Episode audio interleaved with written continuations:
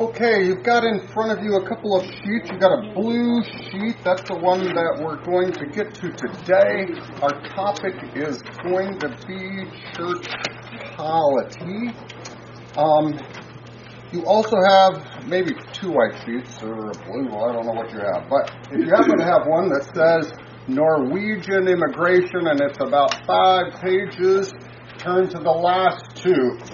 It's the one that says demagoguery or democracy, and it has a page 265. You may, uh, if you're towards the back, simply have the two pages that begin with page 265 at the top, and you'll need to take a look at that. Um, the other one uh, is that you might have is the one that says Augsburg Confession. I'll just briefly um, mention that uh, as we go along. But as usual, let me begin with a kind of review. We finished up or concluded the discussion of the ministry and by that we mean the pastoral office, we mean the office of the ministry, we mean the office of the keys. They're all referring to the same thing, that is, uh, the pastor and his duties, the things that he does. And so we saw that there were primarily three things that have been divinely given to him. Uh, he has been uh, uh appointed by by God as a divine office. It's not an optional office in the church. Uh, it's one that he set up. We place a man in the office by means of a call. Uh, we talked about examination, call, and ordination. What is he to do? He is to preach the word, he is to administer the sacraments, and the third thing that is, is included in that is to exercise the keys, that is, to forgive and retain sins we looked at the priesthood of all believers. That is, as the scriptures describe, uh, you are all priests. What is your job in the priesthood? Well, it's not that you are to be little pastors. No, you are to, in your vocation, bear witness to what you have seen and heard, what you have received in the Word. And so you declare the praises of God. You make sure to put someone in the office. Um, you may, in fact, preach, that is, to your little congregation at home. Granted, you may teach your children. You may talk to your neighbor. You may, in emergency, baptize. Yes. Uh, um, but we talk about there is a distinction uh, that is given in the uh, in the scriptures. So we walked through that. We saw as we went through uh, Ministry, Word, and Sacrament uh, by Martin Chemnitz uh, that this has pretty well always been the uh, teaching of the church. As we move forward, I want you to take a look at the uh, page 265. Uh, this is an article. I've referred to it couple times in the past by uh, Lawrence Rast uh, entitled Demagoguery or Democracy. On page 265, continuing kind of a, a review, uh, we saw there that Walther picked up Vehse's arguments at the Altenburg uh, debate, eventually making Vehse's position his own. And as it said in the middle of that page, in the quote, in this extreme exigency, Walther made a virtue of necessity and adopted a realistic course. So, after Stephan did what he did, and after that, you know, it's an emergency. What can I do to hold people together? Well, this is what he did. He accepted the principles of church government, which his lay opponents had gathered from the writings of Luther. To these, he added from Luther certain provisions which safeguarded the dignity of the ministerial office. What was those? Well, there's four things listed. One is his transfer theory, the Übertragungslehre, uh, the transfer theory that the priesthood all has the office and they transfer to the pastor. We went through that. That's not right. Um, he also emphasized the doctrine of the divinity of the call, that this call is a divine call, it's not optional. That's true. He emphasized the absolute authority of the Word of God. That is, that God's Word uh, uh, trumps everything. Uh, just because the, there is a pastor and just because he's in the office of the pastor, he's not allowed to deny or, or go against God's word, add to God's word, take away from God's word. That's true. Finally, the permanence of tenure. That is, that when you call someone to the pastoral office, it is not a license for a temporary period of time. It is, it is always without a time limit. Um, so when you call a pastor to to be that, he is to be in that position until the Lord removes him from it. That can happen by false teaching, in which then you would remove him. It can happen by uh, immoral life, and then you would remove him from the office. It can happen by him being unable to perform the duties of that, um, and, and that may remove him himself from, from those things. It may also have, I mean, there, there's other ways. It, it may be that the congregation um, goes away. Um, that is, that, that there is a uh, an emergency, a, a hurricane wipes out the congregation, and he has no one to serve. Okay. Um, anyway, that's true as well. Going on to page 266.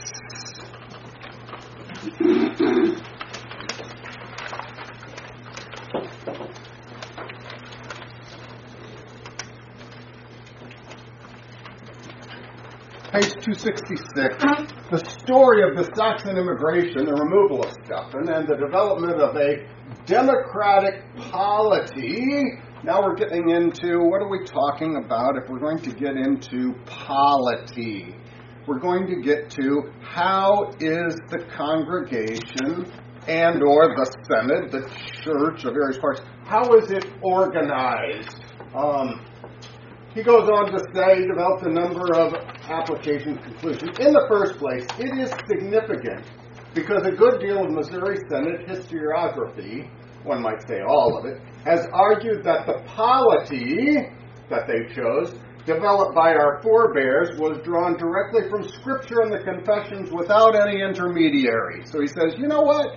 When we talk about Missouri Synod history, you know, oh, it's from the Scripture and Confessions.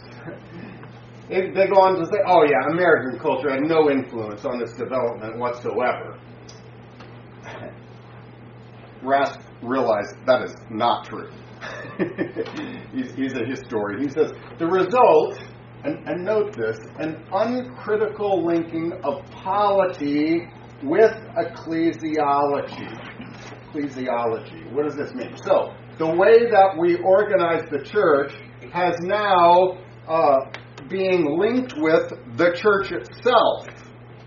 And he says, if we don't look at this critically, if there's an uncritical linking of these things, linking out it, uh, um, we may not understand what's going on. This joining, he says, has left us open to the radical development of democratic thought in the 20th century. Now, he says a completely different context than the one in which Walther and his colleagues found themselves. Democracy in the postmodern setting, so he's talking about us today, does not carry within itself the ability to resist the will of the majority. What Alex de Tocqueville called the tyranny of the majority. So he's going to say, okay, Missouri set up a congregational polity, and I'm going to get to that really, really soon. But just kind of giving you a feel for it. And he says, so that may have been fine during Walther's day. It might have worked. But he says, because of our postmodern context, because of what's going on, it's causing problems. And he, he recognizes that. So here is where he gives an example in our time, radical congregational autonomy and rampant individualism characterizes much of Missouri. Perhaps part of the reason lies in the democratic nature of our polity.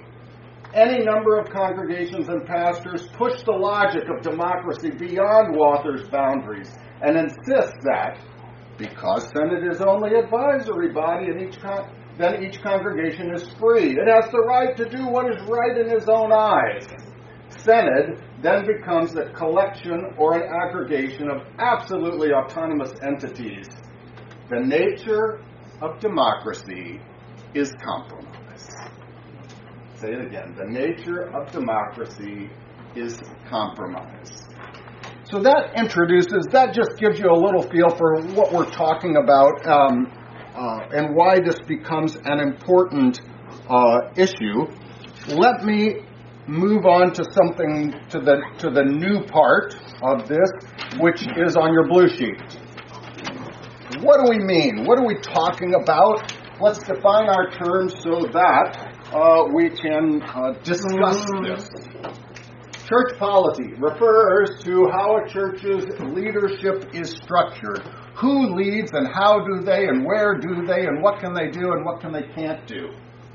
Primarily, you divide this polity up into three different kinds.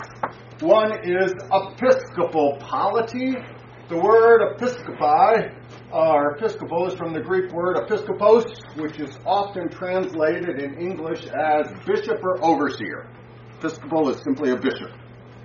This form of church government functions with a single leader at the head, uh, it may be called a bishop, may be called a superintendent, it may be called something else. Um, he is then placed over the other pastors, over the other congregations. Um, even in a, and, and so that's the way it, it, it functions. Um, there is one, and then there are those who is under. He calls the shots. Now, if there is multiple congregations and if there's multiple uh, uh, pastors and all that, that's what we're talking about. Sometimes you might say, even in a independent single congregation, no one else but you might say the pastor and secretaries and, and whatever, even then, even in a single congregation, you might call it an episcopal polity if there is what is often described as a strong pastor, one who makes all the decisions. and so you would say, well, that's top down too. Um, but uh, it could be. That being said, there might be distinctions made between not everything, but but between spiritual things like the word, and that might be rites, ceremonies, other adiaphora, and it might be secular concerns like property ownership and things of that sort. All right, so it might, happen. There's a lot of things. I just want to get the big picture first. Number two, Presbyterian kind of polity. The word Presbyterian is from the Greek word presbyteros, which is usually translated elder, and this is not lay elder, but as in uh, uh, pastors. Um, in this form of government, the authority rests not with a single individual, but with a body of pastors, or the presbyters are the ones who are in charge. And so, normally, when we talk about this, it is not a single, but a council, a, a group of those. Usually, we're talking pastors Granted, it is possible that when we speak in this way that we're talking about in congregations in which lay elders preach and do stuff and, and, and all, it, it may be them. Third, there is a congregational polity. Uh, in the congregational polity, the final authority rests with the congregation. They are the ones that decide and because there is a large number of them, it usually is governed by a voters' assembly so that the voters themselves, and it's run by someone, but they're not calling the shots, they're simply running the meeting to find out what the congregation wants to do. This usually happens when a congregation is independent um, and if they're in a congregational polity, they belong to a larger association. Normally, this association with another congregation, with a synod, with something, is usually of a voluntary nature, and it's normally advisory. That being said, when Stephan and those came over, they left behind what was an episcopal polity. That is, there were pastors, there were uh, superintendents and bishops who were over them, um, and and they were the ones that that called the shots concerning things. There were a church order that said this is what the pastors do. That was put together by the bishops, and everyone followed it. When they left, and, and again, there's some questions concerning these, but primarily, uh, uh, Pastor Stephan was considered the pastor or the chief pastor. There were those who left their congregations, Walther and all, and went along with this. Obviously, some of the people going with them. On the way over, they decided, you know what? Once we get over here, we don't have all that that we had before. And so, what are we going to do? Well, we're going to uh, uh, make Stephan the bishop, and we will be the pastors, and so he will be in charge of, of these things. It definitely not only was episcopal as a regard spiritual, but as since they were also establishing a colony, and they said, you know, we had trouble in uh, Germany. Why? because there were secular authorities, there were rulers, there was the regular government, and they were forcing us to do things. We don't want that to happen when we get over here. We want to have a Lutheran community, and we want to make sure that it serves our purpose of having worship. So we're going to give him, Pastor Stephan, we're going to give him the authority to direct pretty well property ownership, the other stuff that we have, everything. Um, I didn't play you the, the rest of one of the videos in which uh, Stephan, his, uh, once they got down to Perry County, and uh, uh his concern was, we're going to build roads. That's what we got to have. Well, that, that can be debated whether that would be the best thing. Other people said, well, don't you think we ought to build our own houses first? And don't you think, no, I want roads. And that was, uh, you know, but he called the shots. Um, so that was kind of the episcopal polity that that that they had. Um, after Stephan was sent over the river, they were trying to figure out, well, what are we going to do? Well, by default, they said, well, I guess us five pastors are kind of the presbytery, and we as a group then will make the decisions that he made individually and we'll call the shots. Uh, in the rest of the video, there's this one where the laymen all come to them and say, uh, We would like you to uh, change the way we do things so that there is private ownership. And uh, the pastors go, well, I don't, know, I don't know if we ought to change stuff. Uh, um, and the laymen get all upset. You know, pretty well say, well, what? Uh-uh. Because that's what they were doing. When we finally get uh, done with the Altenburg thesis and we get kind of, Walther convinces them that the voters' assembly, the congregation, he's going to set up things in which, when they finally start grouping together congregations synod wise, and when he convinces the congregation uh, in uh, St. Louis, in Trinity Lutheran Church there, that they are to have a congregational uh, polity. Why? Because the priesthood of believers has everything. And so they're the ones who are supposed to do it. And so that's what he sets up. And as Missouri Synod goes forward, there is this congregational polity uh, that is set up um, concerning it. Walther puts some safeguards um, in which uh, uh, the, the, the, the, Word of God, once again, is supposed to be you know, in control and when it comes to doctrine, uh, there is to be no vote in the, con- the, the congregation cannot vote to go against anything that is doctrinal. They are to uh, maintain that kind of separation. Well, that's the way it's kind of set up. Um,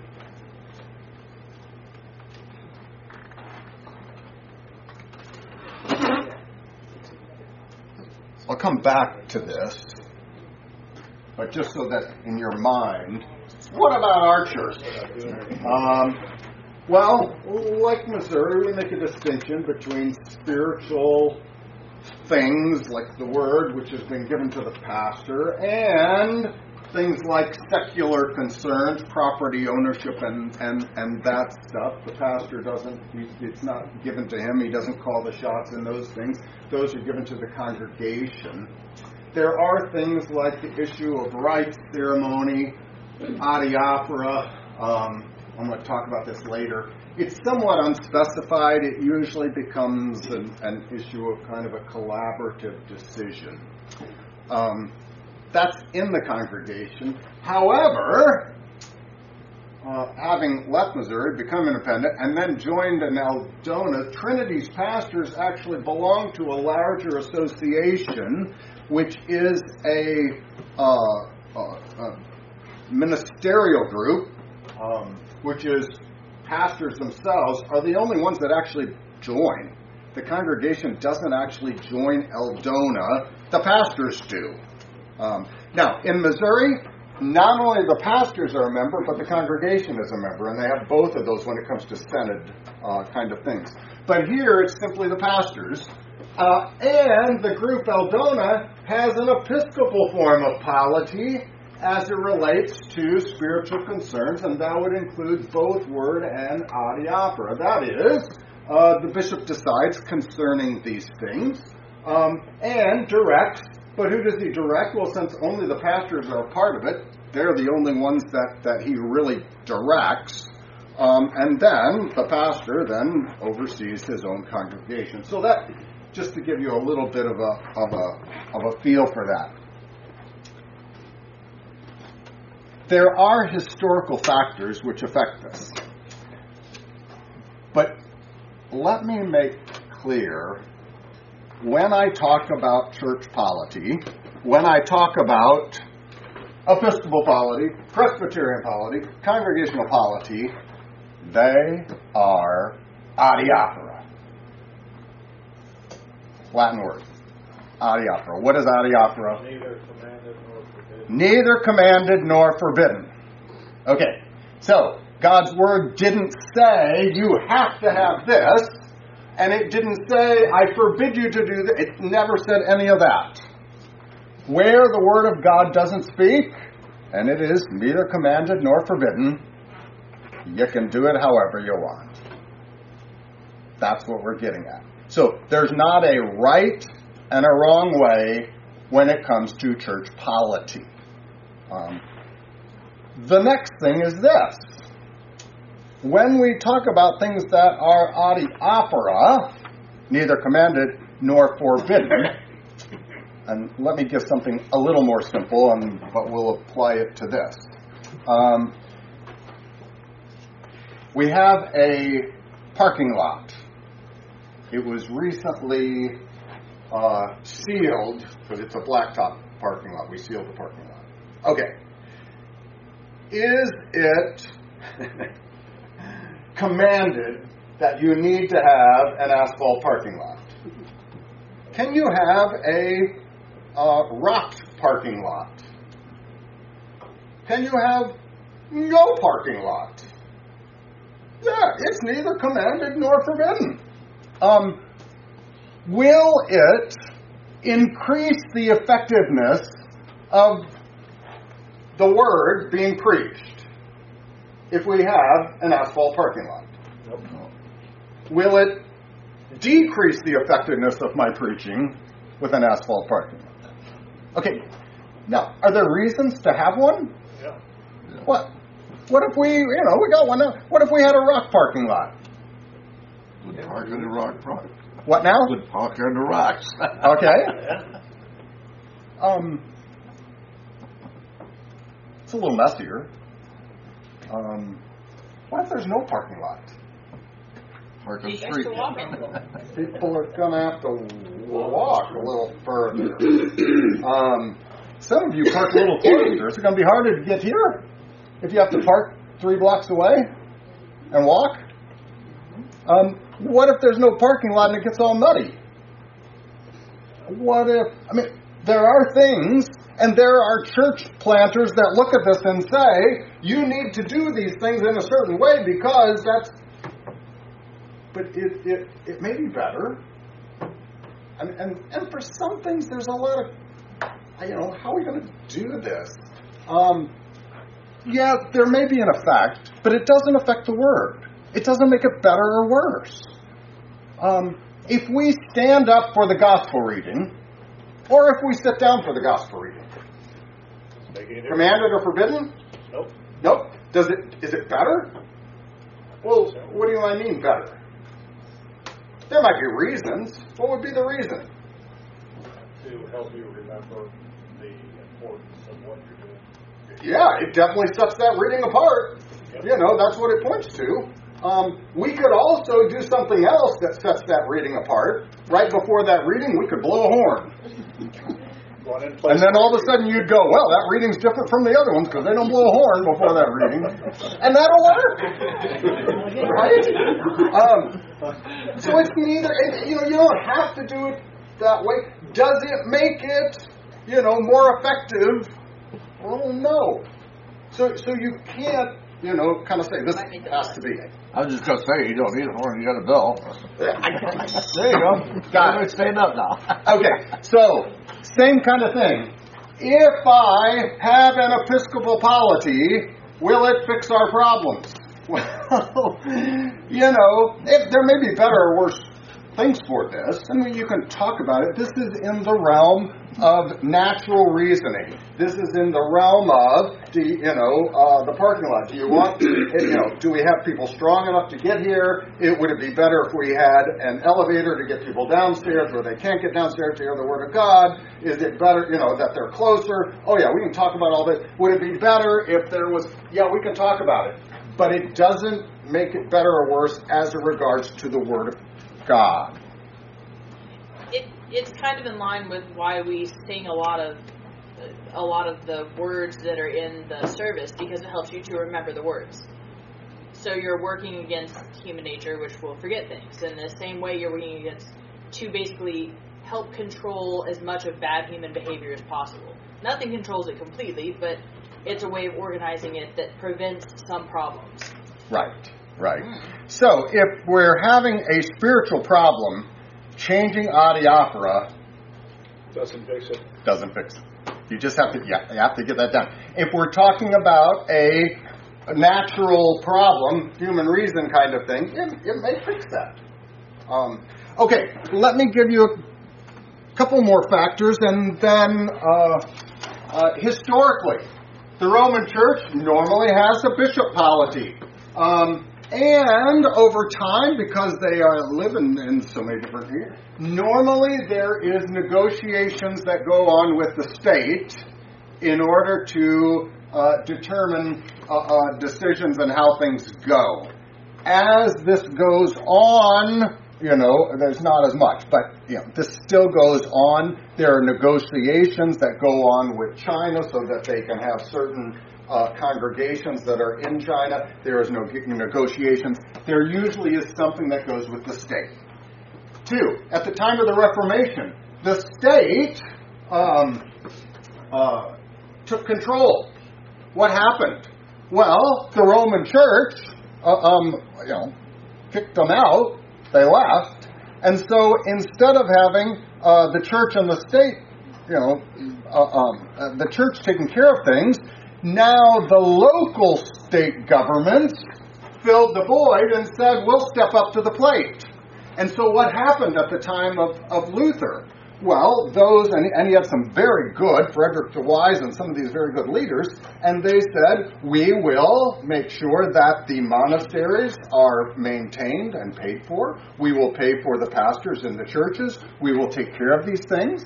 And then they said to the leaders of the church, and there was a, a, a, a bishop order kind of thing, they said, All right, Let's make sure that there are church orders or rules that are taking care of this because if I'm paying for this, I want to make sure that they're preaching Lutheran doctrine. So go in there and take care of it. And so there are rules. Um, the, the state then took much more interest in the church at the time of the Reformation. That caused problems later.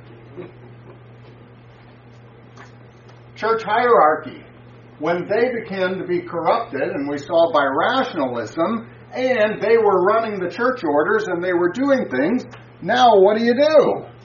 Well, we want to have, we, we don't want them to be in control because they're not preaching law God, they're not. So we're going to have small conventicles of lay-led groups, and they started outlawing that, and what you know that caused some problems, and they made definitely some of them leave. Pietism, which Protestants emphasized the priesthood of all the believers, now is another historical fact where they began to say, listen, we don't want a guy who's in the orders. In fact, you know, we'd like a guy that's completely separate, has no relate. We just want to take a layman and make him our preacher. And he can say and do whatever he wants because he's not beholden to anyone. Hmm. Immigration affected this. When they immigrated, they physically removed themselves from the state organization. And so I think once they got on the boat and got halfway over, went, wait a minute, the state doesn't have a part to play in this. So how are we going to do this? Um, they had one idea. Uh, Walther had another idea. Um, physically removed from the state organization. So now we usually talk about free and voluntary. One, they're free from the regulations of the state. But there is also a voluntariness to the church itself. That is, it used to be you're in Saxony, you're a member of the Saxon church. Now membership does not come with citizenship. Really? So now what happens? Well, we're so used to, you know, or you can go, no, oh, no, that wasn't the way it is. When we talk about a parish, there was a line drawn, and everybody within that line belonged to this congregation. And you were a part of it. Now, you may be more active than, than not, or not active, as the case may be. Um, but free and voluntary now changed the way we're going to organize the church. The progression in the formation of congregations, we saw this in America. First, there were congregations, then there were uh, ministeriums that started to form, Pennsylvania ministerium and some of these things. Then there were the synods, and so rather than there be those sent out to uh, uh, from the top down, it looks like it's going from the ground up. Uh, polity-wise, this usually involves some kind of layman organized decision-making polity, which resembled what we would call the reformed models of government. And because these immigrations that came over were not just establishing churches, they were establishing settlements or colonies. Stephan with the Saxons, Grabau with uh, Prussia, also the Sag- Saginaw Valley, Michigan with Löhe. Uh, they began to say, wait a minute, well, maybe we as the church ought to make sure that we organize the whole community in that way. And so one said, listen, if you're going to be in this Saginaw Valley community, every one of them, at the very least, has to pledge themselves to the Augsburg Confession in order to live in our community. Well, you know, that probably wouldn't go very well today, but that's the way it was going. So these were having all kinds of factors in, in that. Um, I've talked about the argument that was going on between Grabau and the Missouri Synod and CFW Walther. Um, as I go through some of these uh, uh, documents, this one happens to be Moving Frontiers, uh, it begins to describe uh, the differences that go on. And so it talks about Grabau, and it says that uh, Pastor J.A. Grabau, who had established a semi Episcopalian government similar to that envisioned by Stephan, and Grabau insisted on clergy supremacy and then goes on to talk about how uh, and a centralized form of government in contrast to the clergy lay equality of Missouri, congregational. Um, as I go over to page 166, it talks about how there is uh, Missouri was followed, founded upon this universal priesthood of all believers, and there was a supremacy of the local congregation. So, who's at the top of, of the government that's set up? Um, congregational government? Yes. Were there an equality in which clergy and lay both had a vote and both were in the Missouri Synod and both belonged? Yeah, when it came to synodical stuff. Now, in the congregation, um, the uh, local congregation, the supremacy of the voters' meetings of the local congregation was over uh, was over all things. When we get over to here, this idea of a it, it was semi-episcopal. In other words, Grabau didn't run the show. He wasn't like Stephan, where he had all the property and stuff like that. But there was one distinction, and there's one more thing that we need to get to. When they say clergy supremacy, I think they're overstating what, what Grabau was speaking about. Um, so here's the last thing that'll figure, and then I want to start to uh, discuss what is uh, the issue and, and why we're if if I why do I want to talk about something that's adiaphora, neither commanded nor forbidden? You kind of go, well, pastor, you know, if if if you're the pastor and you're supposed to, you ought to tell us either it's commanded or it's forbidden. If it's adiaphora, why are we even you know uh, going to it? I want to get to that. Well, one of the problems here is, and it's been been going on for a long time, is the voters' assembly or the pastor ever supreme. We're using the wrong terminology when we talk about that. God is supreme. And what this is is a simple matter of who has authority to make decisions on what. And that that that's been So we would all agree that God ought to call the shots. But what if God says it doesn't matter? Hmm.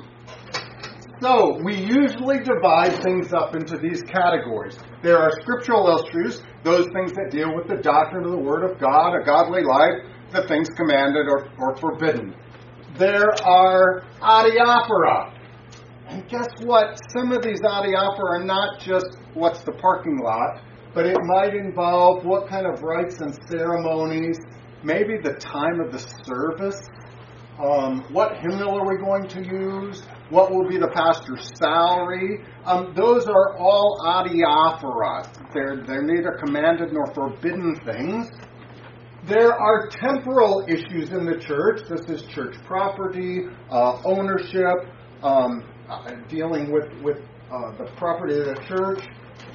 Sometimes, then the temporal issues or uh, the community itself um, comes comes up.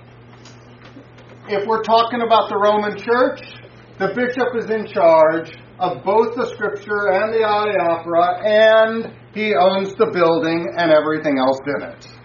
If the local Roman Catholic Church decides that they want to break away from Rome and not be Roman anymore, fine, but the building and everything in it goes with the bishop.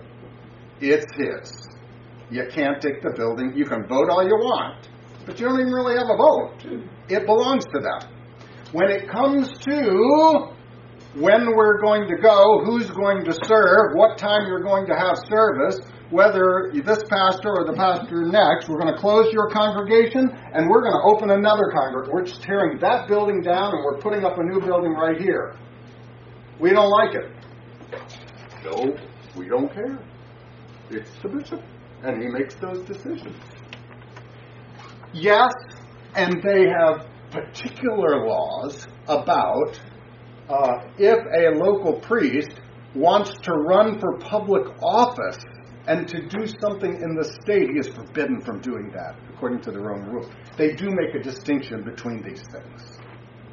Next thing, what about Stephan and his immigration? When he came over and they set up this bishop thing, it was a theocratic community, and again, he was in charge of whether they were going to build, build roads first, whether they were going to have a congregation, who was going to live where, you know, where uh, Walther was going to preach.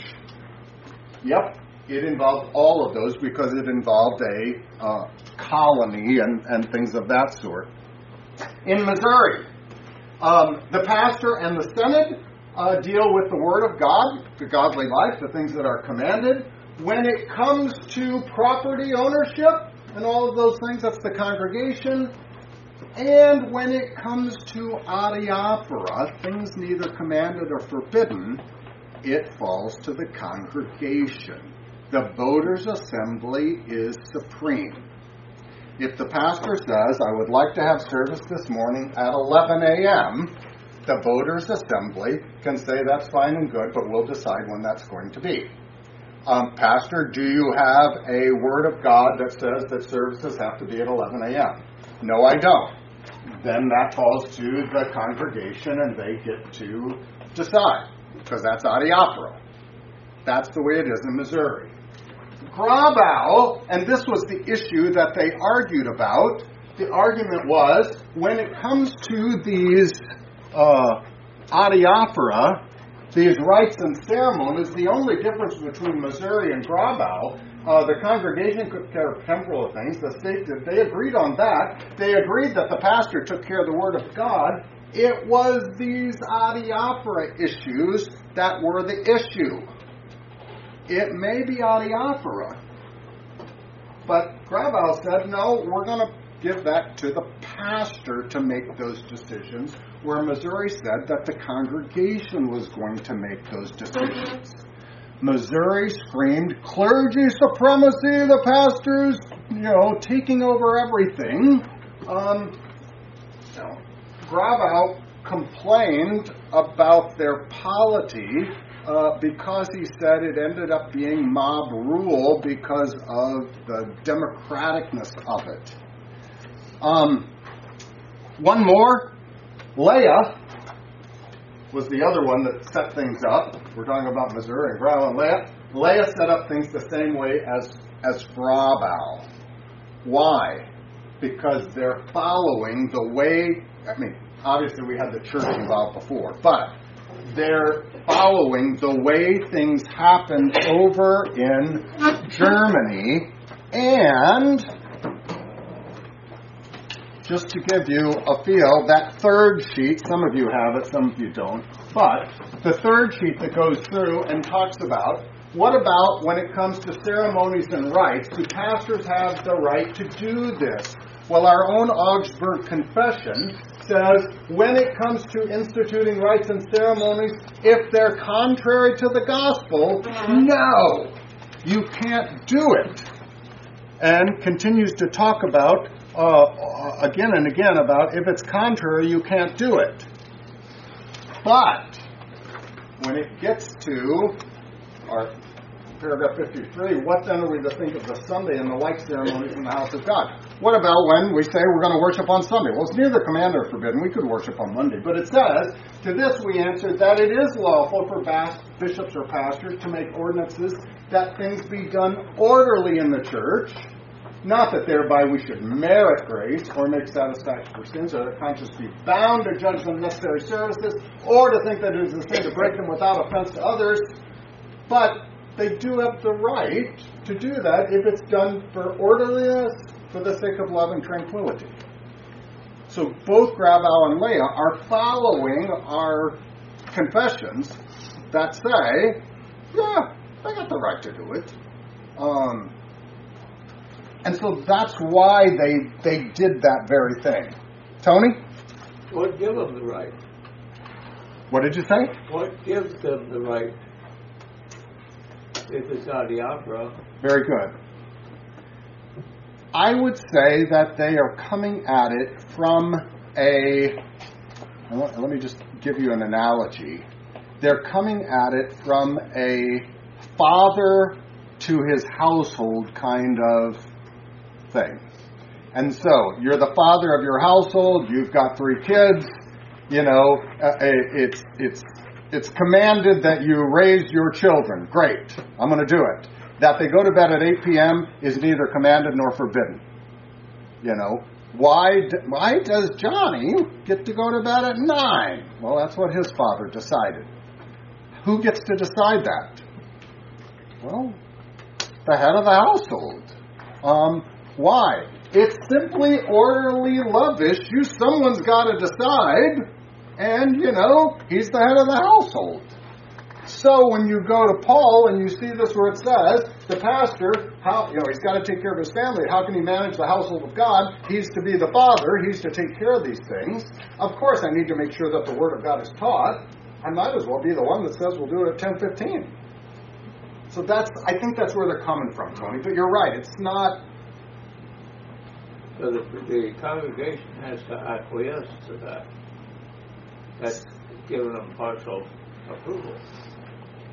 So, in America, they uh, you, you have some political thinkers uh, that would say, well, the ability to rule is only conditional upon the people allowing them to rule. So, you can make the decisions if we allow you to do that. The majority has to decide. Hmm. Um, is that the way it works?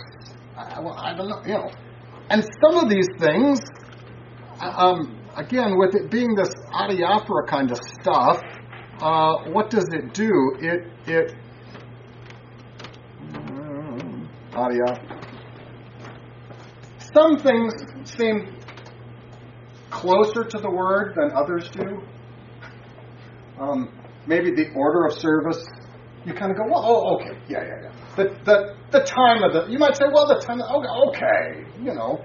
Um, if I say to you that having a paved parking lot, you kind of go, well, that's pretty, oh, that's, people got to get to church, and we've got to have closed parking, and we've got, and at some point you kind of go, you know, and if I say, listen, um, what color is the door coming into our church? It is red. Well, it's got to be red. Why does it got to be red? Always has been. Always has been red. That can be one reason. What's the other reason?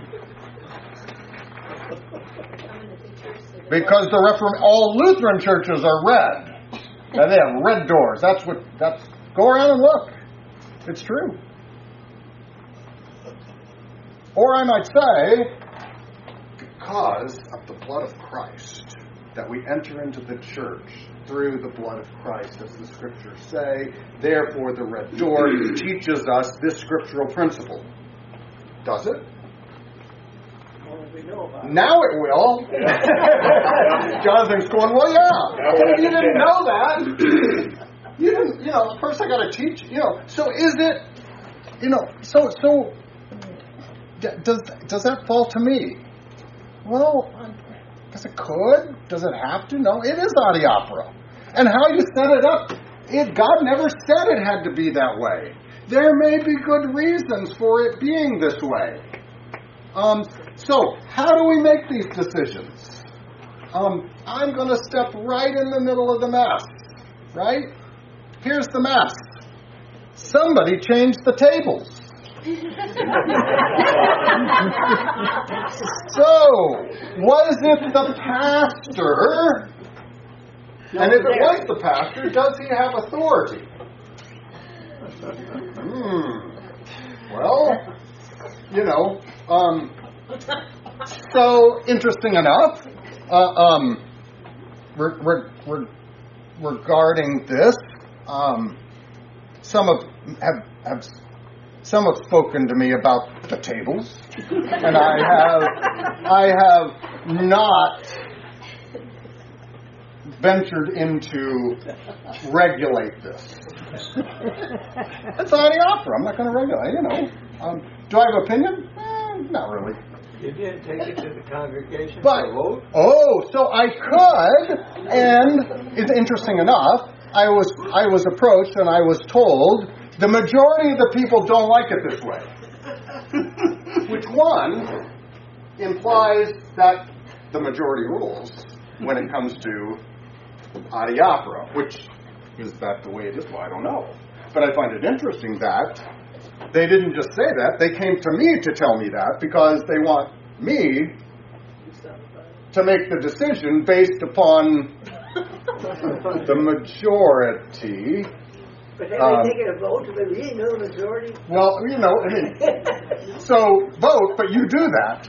I was also told that I need to have nameplates to tell you where to sit. Which, you know, you kind of go, well, it's not commanded or forbidden, but you know what? We really do like, and what happens with Adiaphora? We like order. Yeah, but Things if you're a Catholic, you, you would have paid a price to have your name on and do I have authority? But we like order, right? If things are unorderly, that is a problem, right?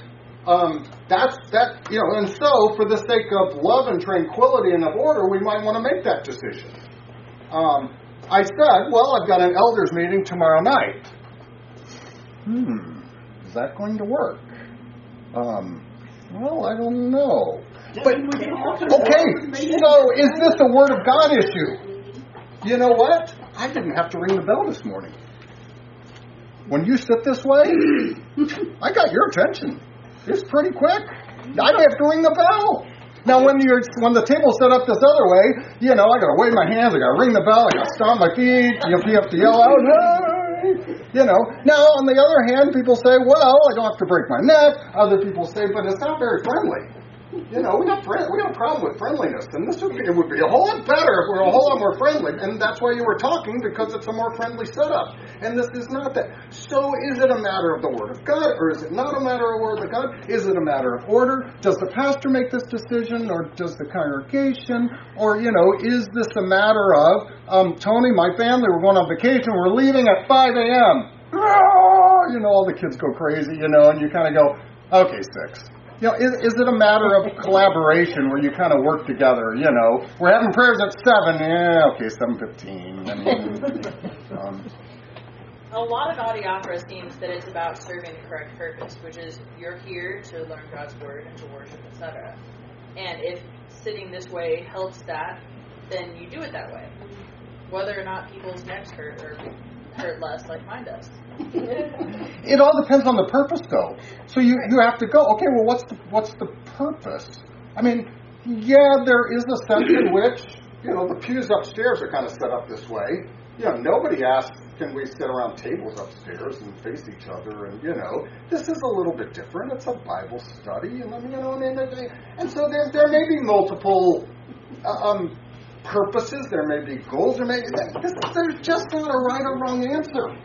There's one other thing about all this is, you know, when you have when you have groups of people deciding stuff, nothing ever happens, and everything that ever really gets done everywhere, and includes in the church, somebody has to be the leader.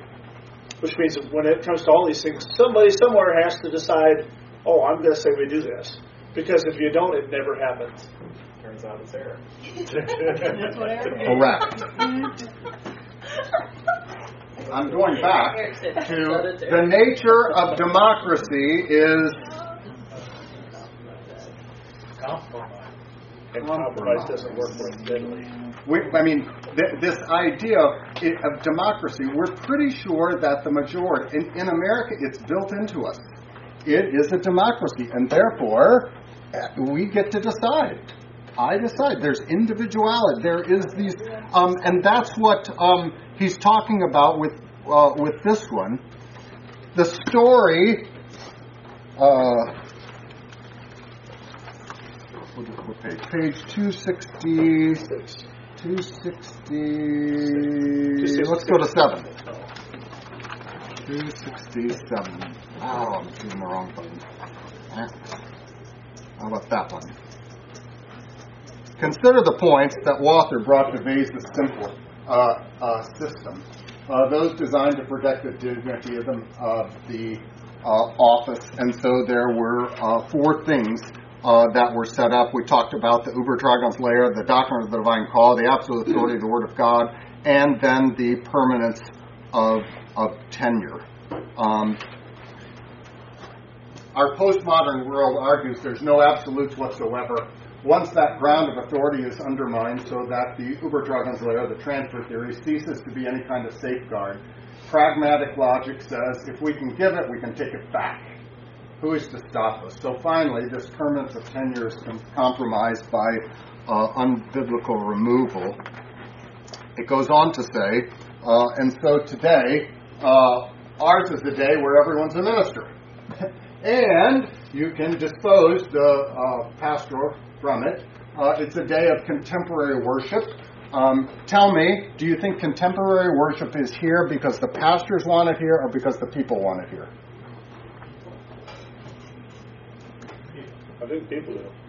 It is a people forced upon yeah. decision. That is where it came from. Um, now there are some now that lead it and do it, and uh, you know, but primarily it came into the Lutheran Church because the people demanded it. Um, how well is our polity serving us at this point? Congregational polity. Not particularly well, apparently. I submit, however, that the problem, he says, is not Waltherianism. It's not the fault. The fault does not lie in Walther's doctrine of church and office as articulated in the Kirchenamt. Well, that's his opinion. I, I think it caused a lot of problems. The problem lies in the misinterpretation of the nature of polity. Congregational autonomy has become an excuse for a congregation or a pastor to do whatever it pleases. Uh, Synod is advisory.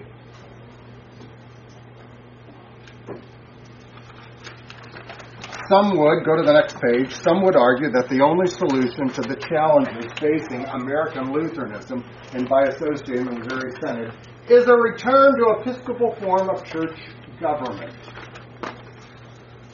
Such appeals miss the Lutheran point that adiaphorous political forms do not carry within themselves the ability to solve the problems facing an institution. It is true. It's adiaphora.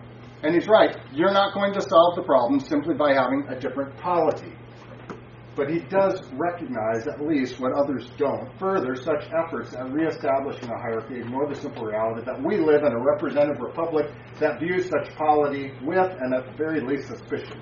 Put another way, democracy is a fact of our American existence. It's not going away soon. Democratic forms of church polity will remain. That is simply the way things are. But democratic polity, for all its obvious problems, is not evil per se. The baggage it carries because of, and in our secular postmodern culture, may make things difficult for the church. But that's the nature of the life under the cross. Whatever else we may conclude, Mundinger, and he wrote a book called uh, Government, uh, his ultimate assessment of Missouri policy is striking in its historical implications. What does Mundinger say?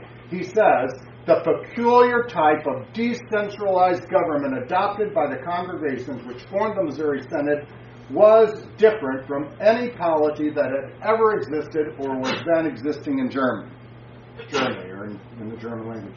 Um, in other words, what they did was unlike what the church had done, you know, for 1800 years. In other words, the polity developed by the Missouri Synod was uniquely American, something of which he says we need not be ashamed. The question, though, is how best can this polity serve the whole church, clergy, and laity without pitting one against another so that we may move forward into a second 150 years of faithful confession linked inseparably with a vigorous mission. Now is the time to start coming up with some answers. He says we got to we got to fix this. We got a problem. Um, maybe polity is not the answer. Um, I think he's right. Polity is not the answer, but when you look at at least what we're trying to do within ELDoNA, we do have an episcopal polity. Why? Not because it's the only right way. The church confessions, our Lutheran confessions, do say that um, that's the preferred polity. It, it, says we don't have to do it that way. Um, right now, we've got a pope, and he's doing this, and they're causing, you know, telling us to do things that aren't right. Um, for that reason, we're rejecting that. But it would be fine if we had that. I mean, we wouldn't leave if everything was over. The polity is not the problem. We wish we could continue to have all of us united together under one bishop. That would be ideal. We wish we had that. And they sought to keep that. Um, we've looked at this and said, you know, after 150 years in America and the congregational polity, you know, maybe that's not the problem, but it sure didn't help. I think we're going to try something else. Let's try the preferred polity of Lutheranism and, and, and see. Um, it is a modified. The bishop doesn't own our building, doesn't own our stuff. If you decide, you know, that, that no, you don't want to be served by an ELDoNA pastor, you don't have to be. You keep your building, you keep all your stuff. Um, back in 1988, when they formed the ELCA, and there were congregations that said we don't want, you know, be a part of that. Once they joined, their building and all belongs to the synod. Um, and so it, it involves a, a, lot to kind of get out with that. But that's the kind of thing that that that we have.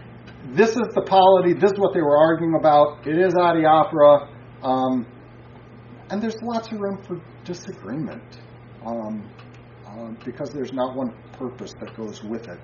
Um, we do want order, but we also have affection and love. And so often in the church, you, well, give in to those who are weaker. You give in for the sake of love uh, for those who, well, need it to be that way. Um, that's a matter of a, a, a love principle when it comes to, you know, congregational things. All right, any questions? Very, very good. Let's pray. Heavenly Father, you have given us your word, and to that, uh, keep us faithful uh, in all the things that you command, and that we might not do the things which you forbid. But we ask, dear Lord, that in our lives together, that we might lead lives of love, uh, always uh, being concerned about uh, each other and and and their life. Uh, we ask it through Jesus Christ our Lord. Amen.